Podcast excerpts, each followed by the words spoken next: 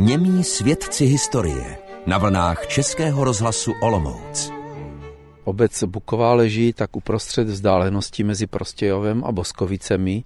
Je trochu stranou, patří k takovým odlehlejším obcím Drhanské Vysočiny.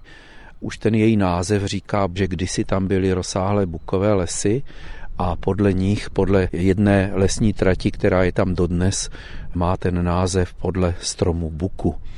Poprvé zmiňována v roce 1505 a od počátku patřila k boskovickému panství až do zrušení podanství v roce 1848.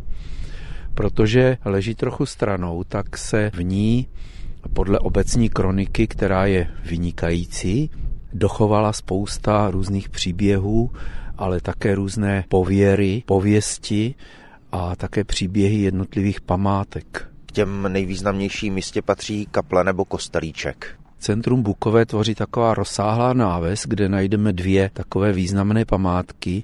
Ta starší je čtyřhraná zvonice, podle obecní kroniky byla původní obecní zvonice v takové výšce na místní hospodě, ale v roce 1863 část vesnice i s tou hospodou, i s tou zvonici vyhořela a bohužel Přitom zhořel i obecní archiv, který byl v nějaké truhle v té zvonici.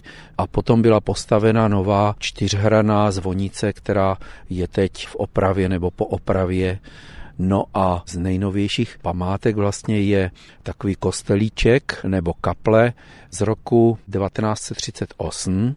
Je zasvěcená svatému Josefovi a zase v kronice jsem se dočetl, že tehdy se místní občané rozhodovali, zda ve vesnici zavedou elektřinu anebo postaví kapli.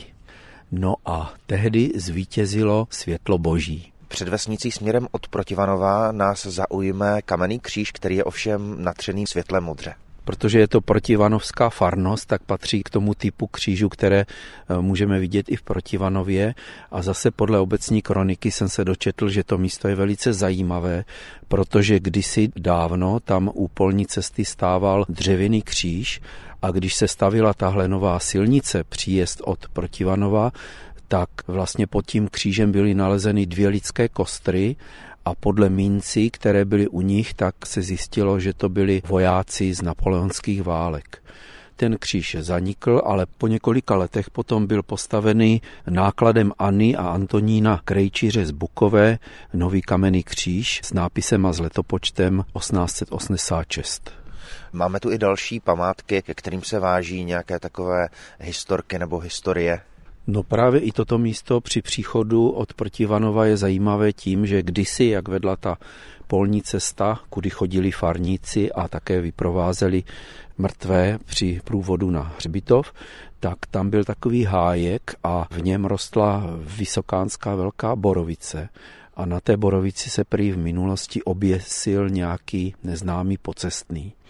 No a protože to místo potom Bukovské strašilo, měli z něj obavy, tak eh, tam byl pověšený na ten strom obrázek Pany Marie Sedmibolestné a tím se Bukovským velmi ulevilo, protože nemuseli toto místo obcházet a nebáli se ho, jenomže při stavbě silnice byl zase ten hájek vykácený, obrázek zmizel a pak tam prý později Jana Kejíková obnovila původní obrázek, ale ten už také nenajdeme. Najdeme tu turistické značky a ta zvlněná krajina okolní určitě láká k procházkám přírodou. Podle obecní kroniky se říkalo, že na Moravě jsou dvě nejbohatší vesnice, a to Hněvotín bohatý na pole a Buková bohatá na lesy. A z tohoto pěkného kraje na Drahanské vrchovině zdraví posluchače Českého rozhlasu Olomouc Aleš Spurný a také historik Jan Kadlec.